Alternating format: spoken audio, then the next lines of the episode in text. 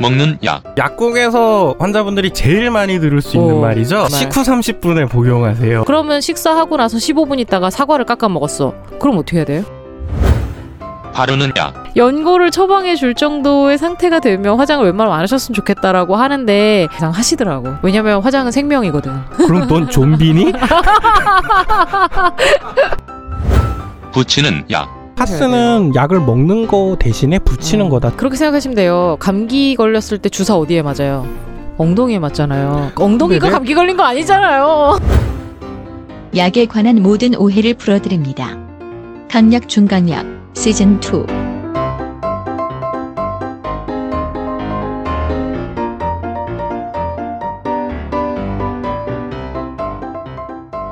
안녕하십니까. 강약 중강약에서 의사 역할을 하고 있는 정혜진입니다.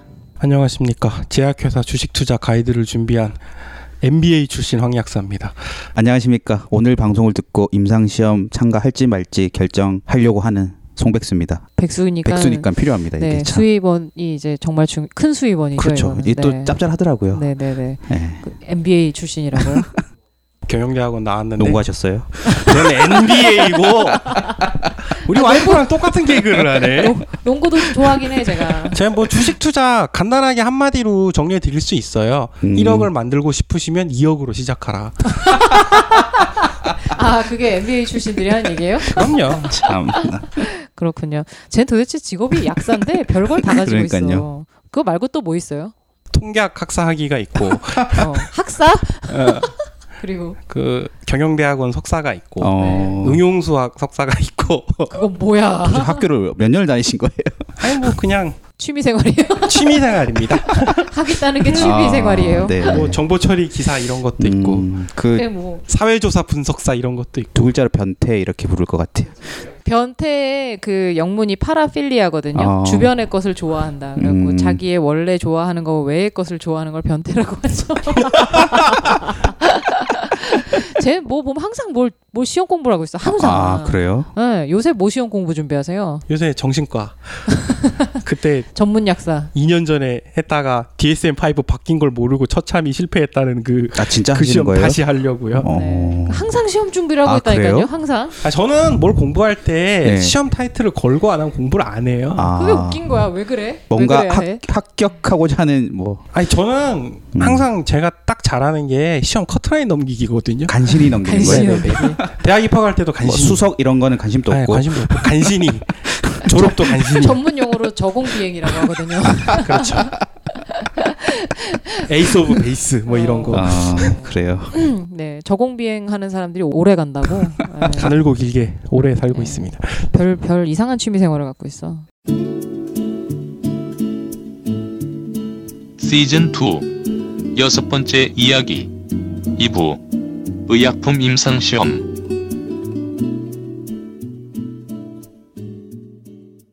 지난번에 그 뭐가 뭐에 좋대더라. 네. 라고 하는 것이 실제로 저희가 처방할 수 있는 약이 되기까지의 머나먼 그 음. 여정들 처음에는 뭘 먹으니까 뭐가 좋은 것 같아 네. 가 여러 사람에게서 관찰이 되고 그 관찰이 모여서 하나의 가설이 만들어져서 그렇죠. 그 가설을 가가멜이 커다란 소세에 이렇게 실험하는 것처럼 시험관 안에서 시험을 하다가 어 정말 괜- 음. 그러네라고 하면 스머프를 가 데리고 이제 동물을 데리고 실험을 하는 거죠. 저 뭐가 그 어디에 좋은 거 네. 같소 그런 다음에 쥐에게도 좋은 거 음. 같소 뭐 1인의 아해가 좋은 거 같다 하고 2인의 아해가 뭐 이래서 한 수만 명까지 가면 돼요. 에휴.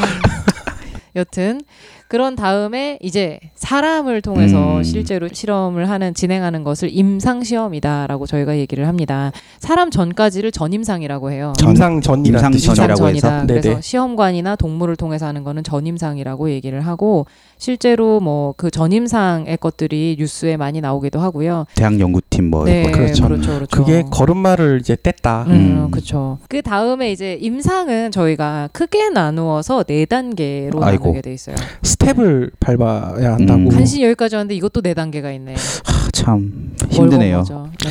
네 단계라고 봐야 될지 세 단계에 플러스 알파라고 봐야 될지는 좀 논란이 음, 있는데 그럴 수는 있어요. 요즘은 왜냐면은- 트렌드는 네 단계로 보는 거라고. 네, 네 예. 단계로 보고요. 일단은 네 단계를 저희가 뭐라고 표현하냐면 1단계, 2단계, 2단계, 3단계, 4단계를 저희 이 임상 시험을 하는 사람들끼리 쓰는 용어가 1상, 2상, 3상, 4상이라고 음, 표현해요. 네. 페이즈라는 단어인데 네. 페이즈 1, 페이즈 2 뭐 이렇게 네. 부르는 거를 이제 네. 상이라고 네.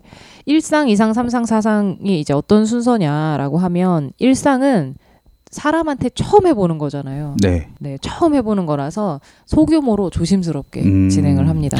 그러니까 약을 몇 밀리그램 먹여야 될지를 용량을 이때 정하고 어, 아. 아직 모르는 거요 모르니까 조금씩 사람한테 안 투여 해봤어. 해보는 거. 네. 어, 사람한테 이제 처음 시작해 본 어. 거니까 음. 그러니까 10ml 그래서 넣어보고 20ml 아. 넣어보고 뭐 어떤 30ml 약효가 넣어보고. 있을지 네. 좀 사전 조사를 스캐닝을 해보는 그런 마루타가 단계예요. 되는 느낌인데요.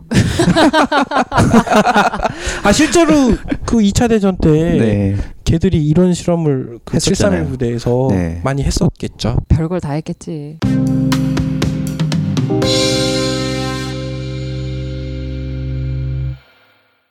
여튼 일상은 사람을 처음으로 대상으로 실험을 하는 거다 보니까 어 사람들이 보통 약에 대한 시험이라고 하면 대충 어느 정도 용량을 어떻게 투여할 건지는 알고 하겠지라고 하지만 정말 대충 하는 정도에서 이제 자세한 어, 트라이얼을 이것저것 해보는 음. 겁니다. 그래서 일상은 굉장히 좀 넓고 대략적인 개념이라고 할까요? 그래서 굉장히 대략적인 것들에 대한 실험을 하는 단계라고 본다면 네. 이상부터는 약간 본격적인 거라고 좀 볼 수 있어요. 그래서 음. 이상도 일상보다는 인구수를 좀 많게 하기는 하지만 100명은 안 넘어요. 100명을 아. 넘기지는 않는 소규모이고요. 50명 네. 플러스 마이너스 20 그 정도. 음. 그래서 3상이 사실 본격인데 네. 일상에서삼상으로 넘어가는 중간 단계에서 약간 이제 더 추려 나가는 거죠. 구체화시키는 단계라고 보시면 되는 거예요. 요거에 대해서 이제 그 한미약품이 뭐 국내 네. 당뇨 신약 기술을 4조 8천억에 프랑스에 수출했다라는 4조 8천. 맞아요. 그러면서 기사 많이 보셨을 거예요.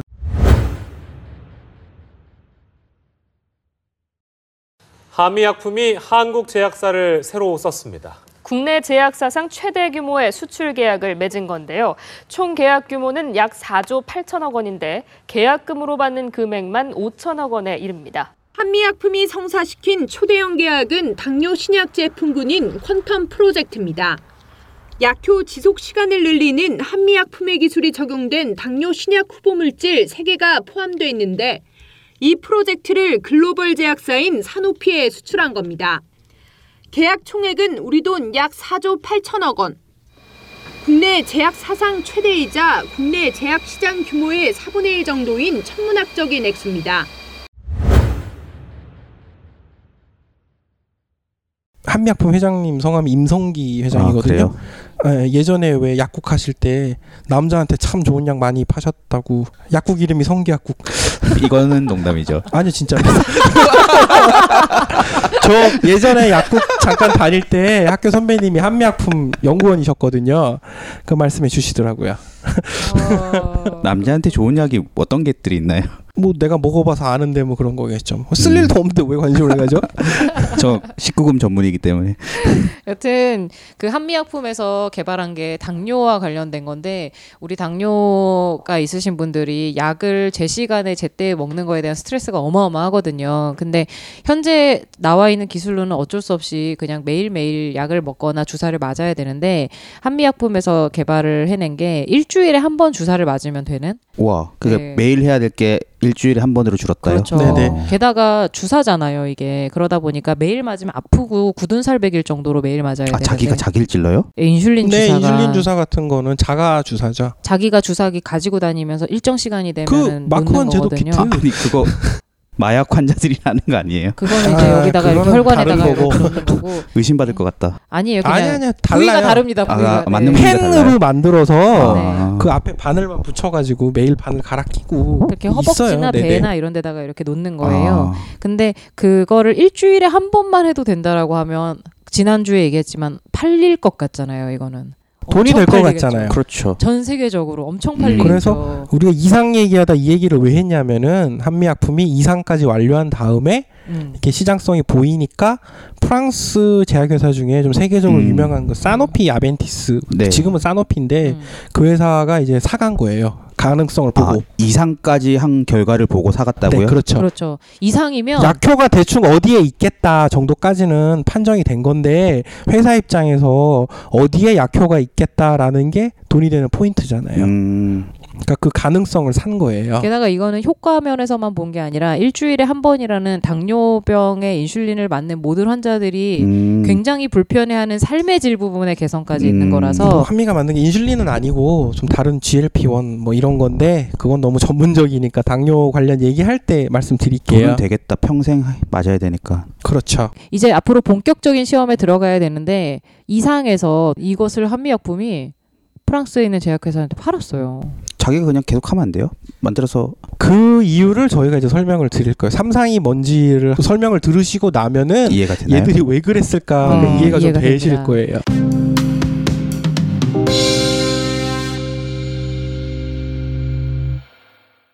자, 아까 일상이랑 이상은 대략적인 부분도 네. 있었고 소규모였잖아요. 네. 음. 몇십 명, 많아봐야 100명 단위인데 삼상은 어, 지난번에 우리 타당도 얘기했던 거 네. 기억하시나요? 타당도에서 세 가지 조건이 필요했잖아요. 대조군이 있어야 되고 막 어. 대조군이 있어야 되고, 몰라야 되고, 그 막. 대조군을 양쪽이 다 모르는 거를 우리가 전문 용어로 양쪽을 다 모르게 처리한다. 이중 맹검 처리한다라고 하거든요. 우중으로 눈을 가렸다. 네, 네. 이중 맹검. 기능으로 눈을 가렸다. 그리고 셀렉션을 또 잘 해야 된다. 음. 모집단에서 이렇게 얘기를 했는데 무작위 배정할 그렇죠, 당시 그렇죠. 랜덤 플레이 한다고. 그리고 일단 N수가 여기서는 커져요. 그렇죠. 수백 명에서 많게는 수천 명 단위까지 까지. 설정이 됩니다. 천명 단위로 여러 군데 해서 또 결과 모으기도 하고. 그렇죠. 지역적으로도 굉장히 포괄적이어야 되니까 음. 여러 지역에서 하기도 하고 연령대나 여러 그 사람들의 상태에 대해서도 꽤 까다로운 선정이 돼야 되는 거죠. 그렇죠. 그리고 그 이중 맹검을 했을 때 확실히 대조군보다 효과가 나와야 되는 거예요. 음. 아니면 효과는 비슷비슷한데 그 원래 있던 거에 비해 뭐가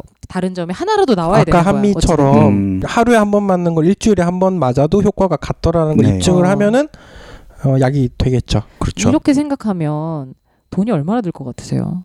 아 어디까지 오는데 임상 실험 하는데 돈이요? 지금 지금 이 삼상, 상상을 임상시험 세팅하는데 삼상 세팅 하는데요. 네. 억소리 나였나?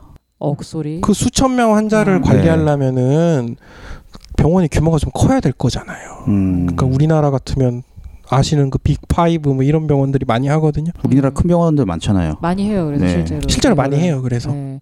그 정도는 환자 규모를 가지고 있어야 이게 가능한 거고 음. 그 빅파이브가 공짜로 해주겠어요 이거를? 돈을 받겠죠. 제약회사한테 돈 받아야겠죠. 그렇죠. 그럼 환자는 또 공짜로 해주겠어요?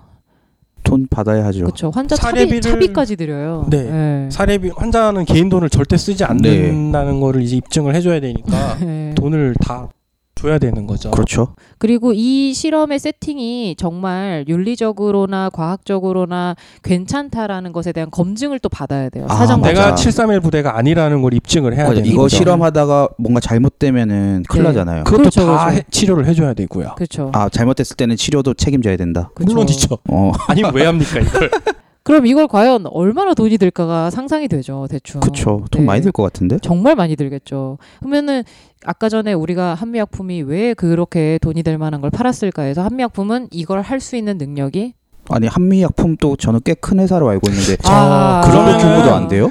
우리 제약회사 규모의 경제에 대해서 한번 얘기를 해봅시다. MBA를 일단 우리 황약사에서 한번 들어봅시다. 신약 개발할 수 있는 능력이 되는 나라가 전 세계 몇 개쯤 있을 거라고 생각하세요? 제약회사는 다 신약 개발할 수 있는 능력 갖추고 있는 한미약품 거 아니에요? 정도면 가능하다라고 네, 저는 그 생각하면 정도면 생각 안 대부분 나라가 다 할 수 있는 거 아니야? 우리나라 약값 정할 때 선진 7개국 약값 참조제 이런 걸 어. 해요. 선진 7개국. 그 음. 일곱 개 나라에서 팔리고 있는 약값을 조사해가지고 네. 그 가격만큼 우리나라에서 약값을 주겠다 이런 제도거든요. 네. 왜 그렇게 제도를 만들었을까? 일곱 개 나라에서 약을 만드니까. 주로 그 일곱 개 나라에서 거의 다 만들어내기 음. 때문에 그런 거고 그 일곱 개 나라가 미국, 영국, 프랑스, 독일, 일본, 스위스, 이탈리아 강대국들이네요. 딱 거기서 끝이에요. 음, 노바티스 1년 매출이 얼마쯤 될 것 같아요? 2015년 매출이 몇십 조라고 들었습니다. 네 작, 아까 들었지. 작년 매출이 58조였고요 네. 순이익이 21조였어요. 순이익이 21조. 네 우와. 이게 세계 랭킹 1위 회사의 음. 클래스입니다. 한미약품 2015년 매출이 얼마인 줄 아세요? 한 몇 조 되는 거 아니에요? 1조 3천억이고요. 네. 매출 이익 말고 아, 매, 매출. 매출이 이익은 1,600억이라고 얘기를 아, 하네요. 그래요? 그리고 그 1조 3천억이라는 거에 아까 사노피의 기술 팔면서 받은 선입금 된 돈까지 합쳐서 아, 1조 그래요? 그럼 3천억이에요. 평소에 그 정도 버는 게 아니란 얘기네요. 우리나라에서 1조 넘는 매출 만든 회사가 2014년에 처음 나왔고요. 네. 음. 그게 유한양액이에요. 유한양액. 아. 음. 지금도 1조 넘는 회사가 한미 유한양액 녹십자 이 정도밖에 음. 없어요. 그 우루사로 유명한 대웅제약 네. 한 5천억 정도?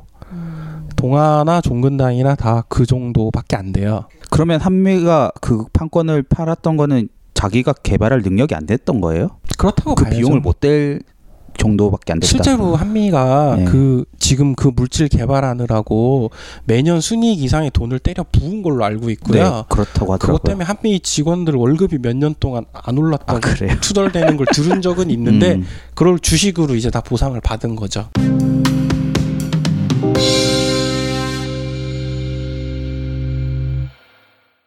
삼상은 이렇게 지금 기업의 자금에 대한 얘기를 많이 했는데 매출이 어느 정도 규모가 나오는 만 회사여야지만 이 감당할 수 삼상 연구를 있겠다. 감당할 수 있기 음. 때문에 돈 먹고 돈 먹기예요 제약시장이라는 그러네요. 거는 하나 그리고- 개발하는데 음. 너무 많은 시간과 노력과 돈이 들어가기 때문에 네. 실제로 그래서 삼상에서 성공적인 결과가 나오면 네. 판매로 연결이 됩니다. 아. 허가를 받으면요. 삼상이 끝나서 허가를 받으면 판매가 가능해지는 거예요. 음. 그러면은 아까 저희가 4상까지 있다고 네. 했잖아요.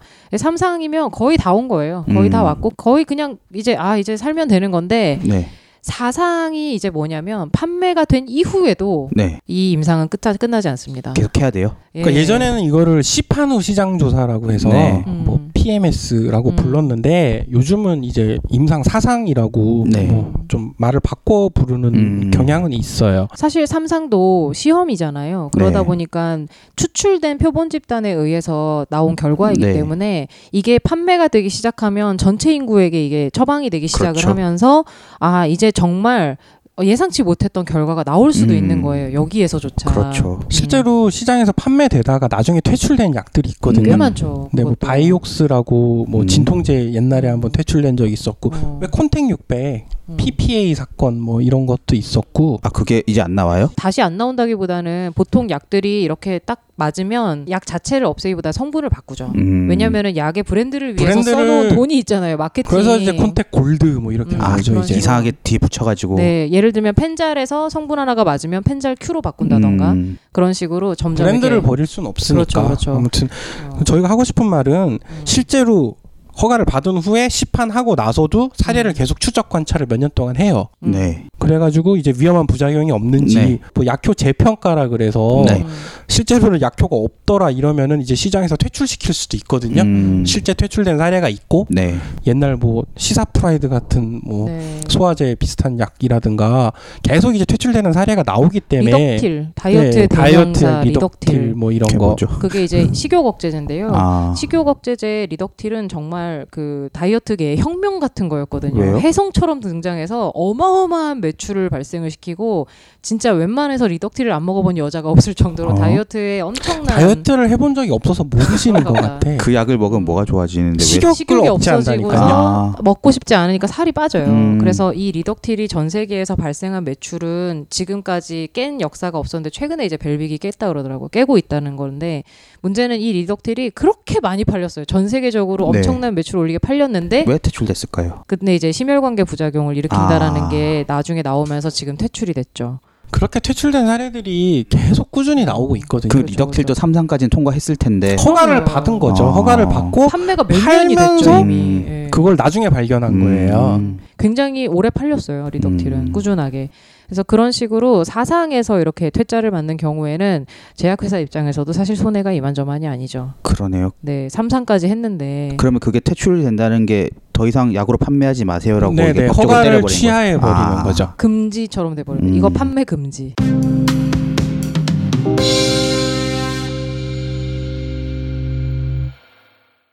자 그러면 이제는 그런 생각 들잖아요. 약을 도대체 그럼 어느 시점에 믿고 먹어야 되나 아. 이런 생각도 들고 임상을 할 때 아까 삼상에서 네. 표본 집단이 몇 천 명이라 그랬잖아요. 네. 그럼 이 몇 천 명을 도대체 어떻게 뽑는 건가? 음. 예를 들어서 당뇨와 관련된 이제 한미약품에 그거를 임상을 하려 그러면 당뇨 환자여야겠네요. 당뇨 환자여야 네. 되는 거잖아요. 일단 그리고 당뇨 환자 숫자도 그렇게 많지 않은데 뭐 이제 빅파이브라고 하는데 가면 당뇨 환자가 엄청 많겠죠. 엄청 많은데 그러니까 보통 대학병원은 당뇨 환자 세 달에 한 번씩 오라고 하거든요.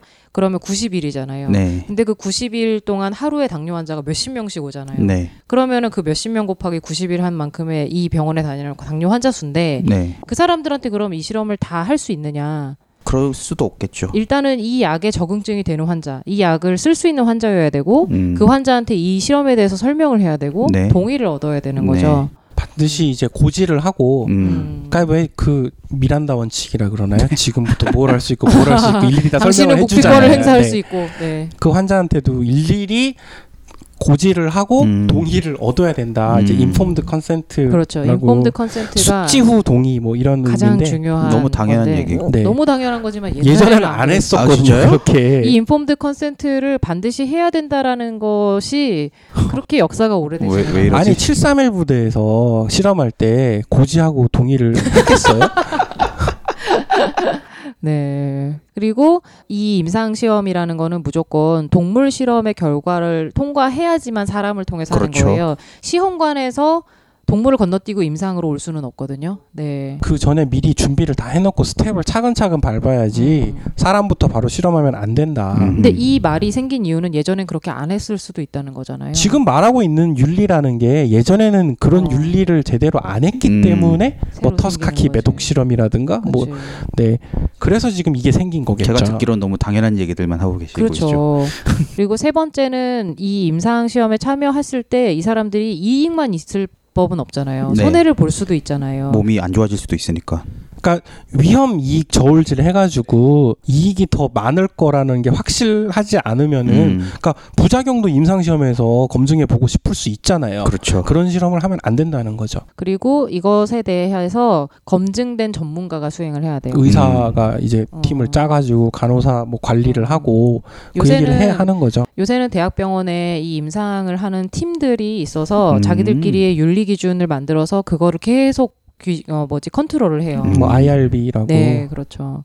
그리고 이 사람들에게 당연히 피해가 없어야 돼요. 음. 이거를 받는 사람들에 대해서 그래서 이런 윤리 강령들이 만들어져 있어서 이거를 어, 인지하고서는 이 실험에 이제 들어오셔야 되는 거죠. 음. 음. 그래서 사람들이 많이 물어보는 게 이제 임상 시험을 뭐 병원에서 권장하던데 해도 되냐고 많이 물어보는데요.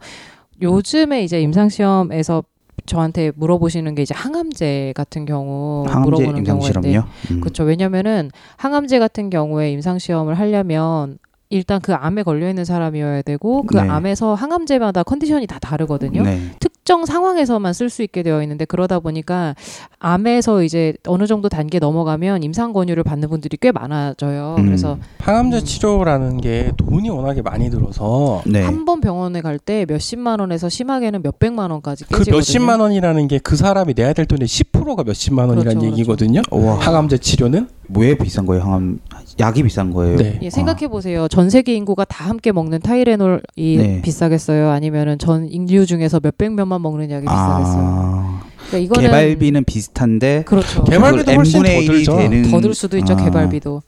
그러다 보니까 항암제는 기본적으로 비싸요. 약값이. 네, 근데 우리나라는 건강보험에서 암 환자들은 자기가 전체 비용의 10%만 낼 수 있게 되어 있는데 예전에 왜 그 백혈병 환자들 글리백 뭐 이러면서 네. 기억나세요? 아니요.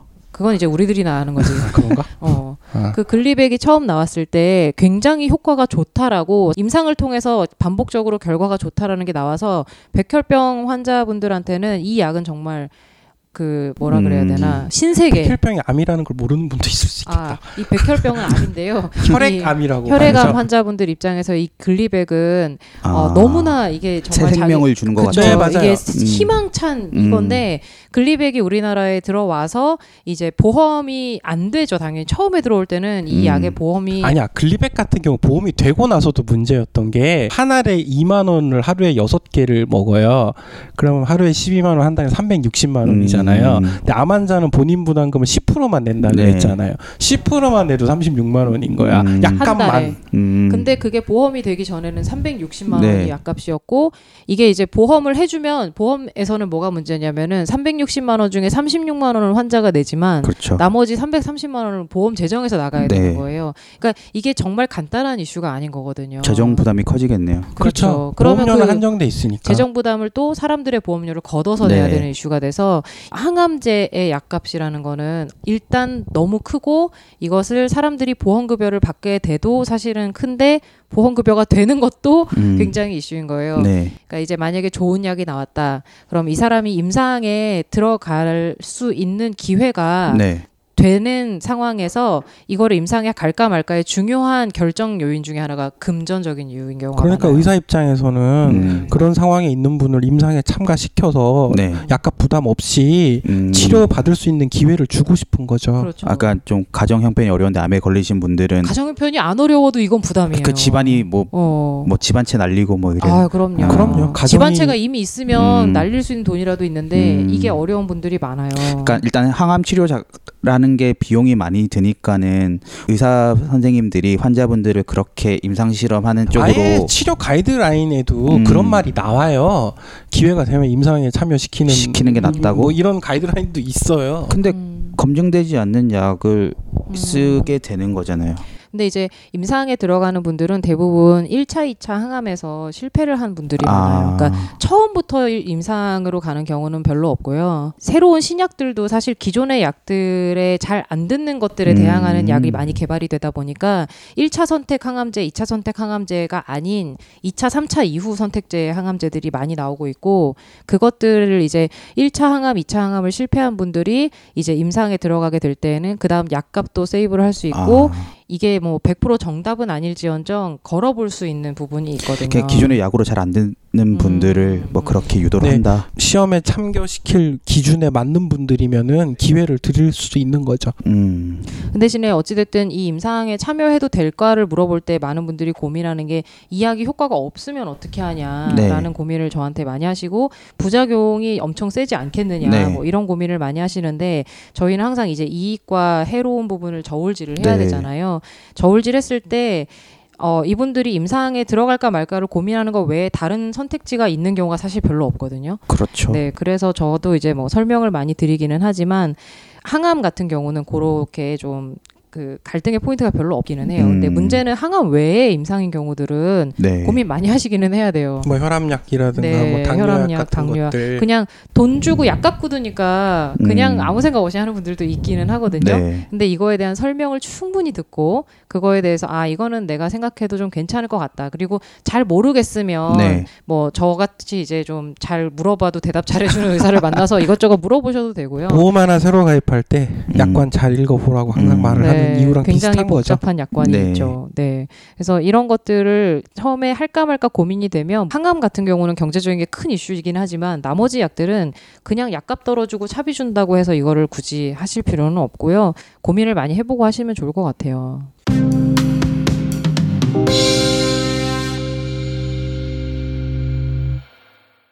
지금 젊은 남성들이 임상 실험 많이 참가하고 있거든요. 아 그거는 요거는 이렇게 좀 다른 생물학적 건데. 동등성 시험이라고 음. 하는 아까 전에 그랬잖아요. 한미약품이 근데 그러면 한미약품이 개발한 약도 없는데 어떻게 그런 매출을 1조나 네. 올리고 있느냐에서 원래 이제 외국에서 개발한 약들을 똑같이 카피해서 음. 네. 컨트롤 C 컨트롤 V 해서 팔고 있다라고 특허가 했는데요. 풀리면은 네. 복제약을 개발할 수 있거든요. 특허는 왜 있는 거냐면 아까 삼상까지 하면 돈이 어마어마하게 많이 드는데 네. 약이 딱 나왔는데 어 저거 봐라 저거 베껴서 팔면 되겠네라고 사람들이 베끼면 그 회사는 음. 엄청 손해를 보는 거잖아요. 그렇죠. 그래서 실제로 특정 성분을 개발한 뒤로 20년 정도는 그 회사의 독점권을 보호를 해줘요. 20년이나. 그것도 네. 요새 좀 규정이 바뀌었다던데 자세한 거는 변리사분 있으시면 댓글 달아주시고요. 네.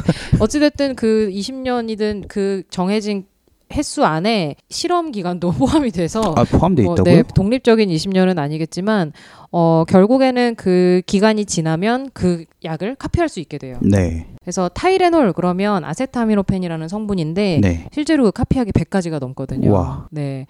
회사마다 하나씩 다 가지고 있는 제품이라고 음. 보시면 돼요. 근데 문제는 타이레놀을 똑같이 베꼈으니까 팔게 해주세요라고 네. 할 때 그냥 마음대로 팔게 해줘서는 안 되잖아요. 그렇죠. 럼 이게 정말 타이레놀이랑 효과가 똑같은지 니네가 검증을 해갖고 와. 네. 라고 할 때 그 검증 방법이 여러 가지가 있어요. 네. 그걸 의약품 동등성 검증이라고 음. 네가 카피한 이게 어. 이거랑 같은 건지 어. 증명해와 이렇게 그러니까 말하는 거죠. 증명도 똑같아요. 실험실에서 하는 방법이 있고 네. 녹여본 다음에 녹인 게 이제 위산을 만났을 때 음. 어떤 반응이 이루어지고 이게 특정 성분과 만나면 어떻게 되고 이거를 하는 방법이 있고 동물에서 실험을 하는 방법도 음. 있고 마찬가지로 이게 사람에서 네. 최종적으로 실험을 하는 단계가 있는데 젊은 친구들이 이제 특별히 질병이 없는데도 임상 시험을 네. 할 수 있는 게 바로 이거죠. 아, 그러니까 아까 전에는 질병이 있는 사람들이 신약이 개발될 때 네. 신약 개발과 관련된 시험이었다면 이거는 음, 기존 복제약. 약을 컨트롤 C, 컨트롤 V 할 때 이런 실험에 참가를 많이 하는 건데요. 실제로 이거 참가해 본 적 있으세요? 아니요. 송, 송백수 같으면 아마 저 익스클루전 될 것 같은데 왜요? 건강한가? 건강합니다. 네. 그러니까 이게 이- 그 음. 동등성 시험이라는 게 음, 간단하게 개요를 설명하면은 음. 약을 먹이고 피를 네. 뽑아서 음, 음. 피 안에 뭐 약이 얼만큼 혈중 농도가 있나를 해가지고 네. 원래 약이랑 그러니까 똑같다. 실험군이랑 대조군이랑 음. 같은지에 대한 기준치를 네. 설정해 놓고 음, 요 기준 안에 들어가면은 어 같다고 인정 네. 음. 어 인정 이건데 개요는 되게 간단한데 네. 과정이 간단하냐 그러면 사실 그렇진 않거든요. 그래서 이거를 일단은 신체 건강한 19세에서 55세 음. 사이의 성인을 대상으로 하고요. 사전에 이 사람들 건강 검진해서 음. 이 사람들의 간 수치는 정상이냐, 음. 이 사람들의 뭐 혈액상 다른 문제는 없느냐를 다 체크를 해야 돼요. 음. 그러고는 이제 병원에서 모집을 해가지고 병원에서 시키는 대로 해야 돼요. 네. 그 시키는 게 특정 음식 먹지 않기, 음, 어. 뭐 자외선 햇빛 쐬지 않기, 음, 술 담배 끊기, 음, 뭐 병원에서 주는 것 말고 다른 간식 안 먹기, 음. 최근에 다른 생동 시험 같은 거에 참여한 적 없기. 특히 다른 약 안 먹기 뭐. 음. 네네 그러니까 그렇죠. 뭐 음. 별거 아닌 것 같아도 자외선에 의해서 음. 어, 신체 내에 어떤 다른 변화가 생길 수도 있는 거고. 변인 통제죠 이게 아까 그렇죠. 말했던 자외선을 네. 피하려면은 뭐 해진 다음에 태양을 덜어내는 피하는 거예요. 방법, B한테 물어보는 걸로. 선크림을 바르고 다니면 되는 걸로. 네.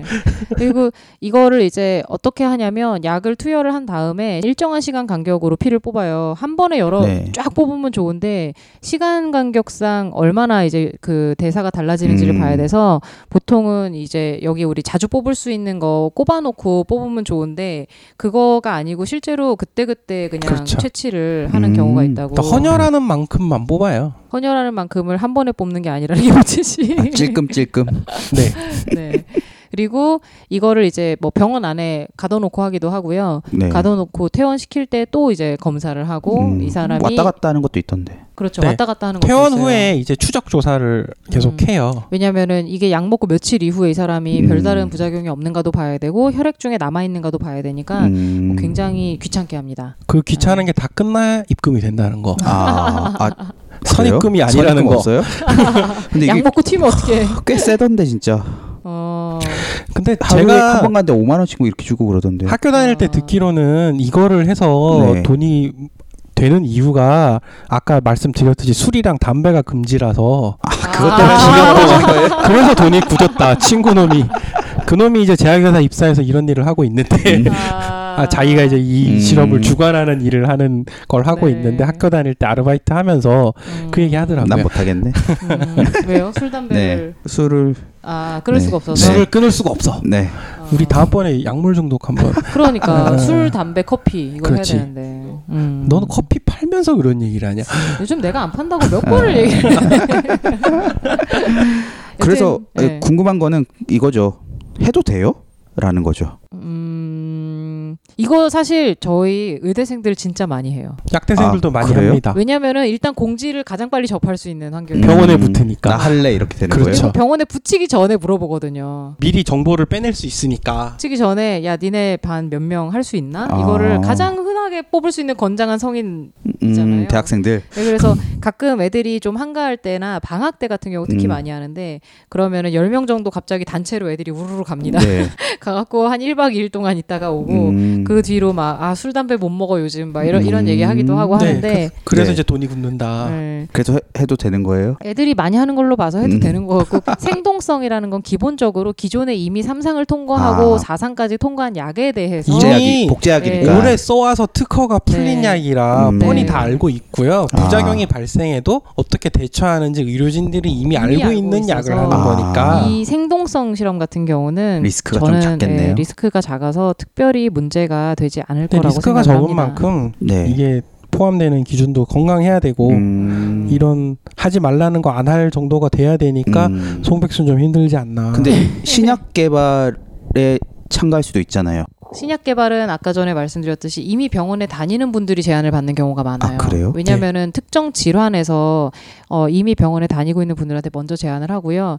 신약 개발의 삼상 같은 경우는 공지가 지하철에 나는 경우가 있는데 이런 거죠. 현재 비형 간염의 몇 기에 해당되는 네, 뭐 그거 사람으로 봤어요. 뭐 이런 식으로 이제 되는데 그거는 아까 말씀드린 것처럼 그 질환이 있어야지만 대상자가 되는 거라서 그 분들을 모셔가지고 다 검진을 한다니까요. 인터뷰하고. 어? 아니 근데 신약이 감기약 신약이 나올 수도 있는 거잖아요. 감기약 신약은 요새 거의 없죠. 기존에 어. 있는 신약을 카피하고 조합해서 그러니까 아까 말씀드렸지만 네. 제약회사는 네. 돈이 되는 걸 개발을 해요. 네. 음, 그왜 네. 38 세금 기동대라고 혹시 아세요? 몰라요. 고액 그 세금 체납한 네. 사람들 가서 터는 사람들 있잖아요. 아, 그러니까 주민세 5천 원 안 내, 뭐 5만 원 안 냈다고 38 세금 기동대 출동 안 하잖아요. 음. 제약회사도 마찬가지죠. 돈이 돼야 그- 개발을 하죠. 돈이 된다 정도가 네. 되려면 감기약으로는 우리나라에서 감기약을 사람들이 많이 사 먹는다고 해서 전 네. 세계에서 감기약이 많이 팔릴 거라는 오해를 하면 안 돼요. 음. 감기약 시장은 한국이나 그렇게 어마어마한 거고요. 음. 일본이랑 어, 한국 정도. 그렇죠. 감기약을 음. 그렇게 우리나라처럼 많이 사 먹는 나라가 많지는 않습니다. 음. 그래서 감기약이나 이런 저희가 일상적으로 걸리는 경증에 대한 신약 개발은 거의 사실, 없어요? 네, 거의 그러니까 그냥 네. 쉽게 얘기하면 여러분들이 약국에서 흔히 접할 네. 수 있는 유명한 약들은 네. 대부분 전체 제약 시장에서 봤을 때 매우 작은 규모다. 그렇죠. 음. 그렇죠. 여러분들이 이름도 모르는 처방약이 아. 진짜 메인 약이고 음. 뭐 아까 말했던 항암제라든가 네. 뭐 이런 음. 것들이 아니면 그 뭐 고혈압, 음. 고콜레스테롤, 그렇죠. 당뇨 이런데 어. 이런 약들은 오래 먹어야 음. 되잖아요. 아니면 정신질환 어. 약이라든가. 그러니까 이미 뭐 감기약 같은 건 타이레놀이 있는데 뭘 또 만들어 뭐 음. 이런 느낌일 수도 있고. 그렇기도 하고 그거로 개발하려고 매일- 집중을 안 한 거죠. 매일 먹는 약도 아니고 많은 사람들이 먹는 약도 그러니까 그렇죠. 돈 아니기 될 때문에 만한 건덕지가 없는 약이다. 음. 그리고 저희가 저 원고 준비했다 얘기 안 했던 것 중에 이제 희귀의약품이라고 요건 임상 3상을 채 못하는 경우가 있어요. 왜냐면은 환자가 없으니까. 그런 아. 환자가 없으니까. 네. 그래서 이런 약들은 정부에서 돈도 주고 임상시험 좀 더 소규모로 음. 해서 많이 간략화해주고 음, 음. 제발 개발해달라고 아. 부탁하는 거니까. 네. 근데 요즘 제약회사들이 신약 개발이 더 나올 게 없어서 되게 곤란을 많이 겪고 있거든요. 그래서 에이, 아까 에이즈 말했던 치료 이런 거. 에이즈약 엄청 많이 나와 있어요. 에이즈는 뭐 약이 엄청 아, 많습니다. 그래요? 그러니까 사람들이 모르는 약이 굉장히 많고 이미 에이즈는 시장에서도 관리하면 되는 질환 수준으로 들어섰죠. 아, 그래요? 네, 그렇죠. 어. 네. 에이즈가 걸려서 예전처럼 사망률이 높은 질환은 아닙니다. 음. 네. 네. 그래서 그런 약들은 개발해 달라고 정부에서 뭐 돈을 주고 부탁하기도 하는데 음. 아주 드문 경우고요. 음. 기본적으로 제약회사는 돈 되는 약을 개발하죠. 음. 여러분들도 다 돈 되는 일 하시잖아요. 음. 왜 그러세요? 아 우리도 우리처럼 이렇게 방송하고 있는 것도 사실은 돈이 될 것 같아서 한다. 그러기를 희망하면서 네. 한다. 희망하면서 한다. 뭐 언젠간 못 되겠죠. 아, 우리 그렇죠. 송백수 언젠가는- 노트북이라도 바꿔줄 수 있을 거란 희망으로 한다. 뭐 그런 그날까지. 얘기죠. 네. 그날까지 꾸준히 하도록 하겠습니다.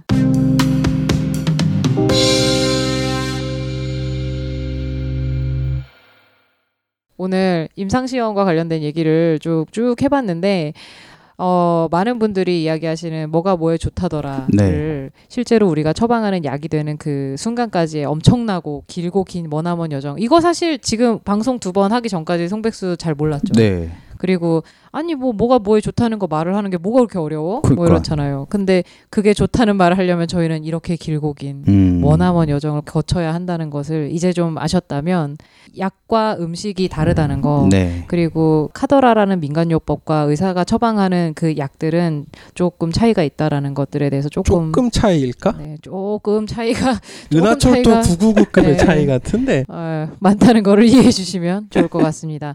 다음 얘기는 예- 예고해드린 것과 같이 여드름 여드름. 여드름, 여드름 입니다 여드름에 고- 고양이가 네 궁금하신 게 마리가 있다면 지금 고양이가 막 돌아다녀고 약간 정신산만한데 여드름과 관련돼서 궁금한 게 있으시다면 저희 메일 gyjgy2015 골뱅이 gmail.com으로 보내주시면 감사하겠습니다. 네. 자 그럼 오늘 이야기는 여기까지. 하는 걸로. 감사합니다. 감사합니다. 감사합니다.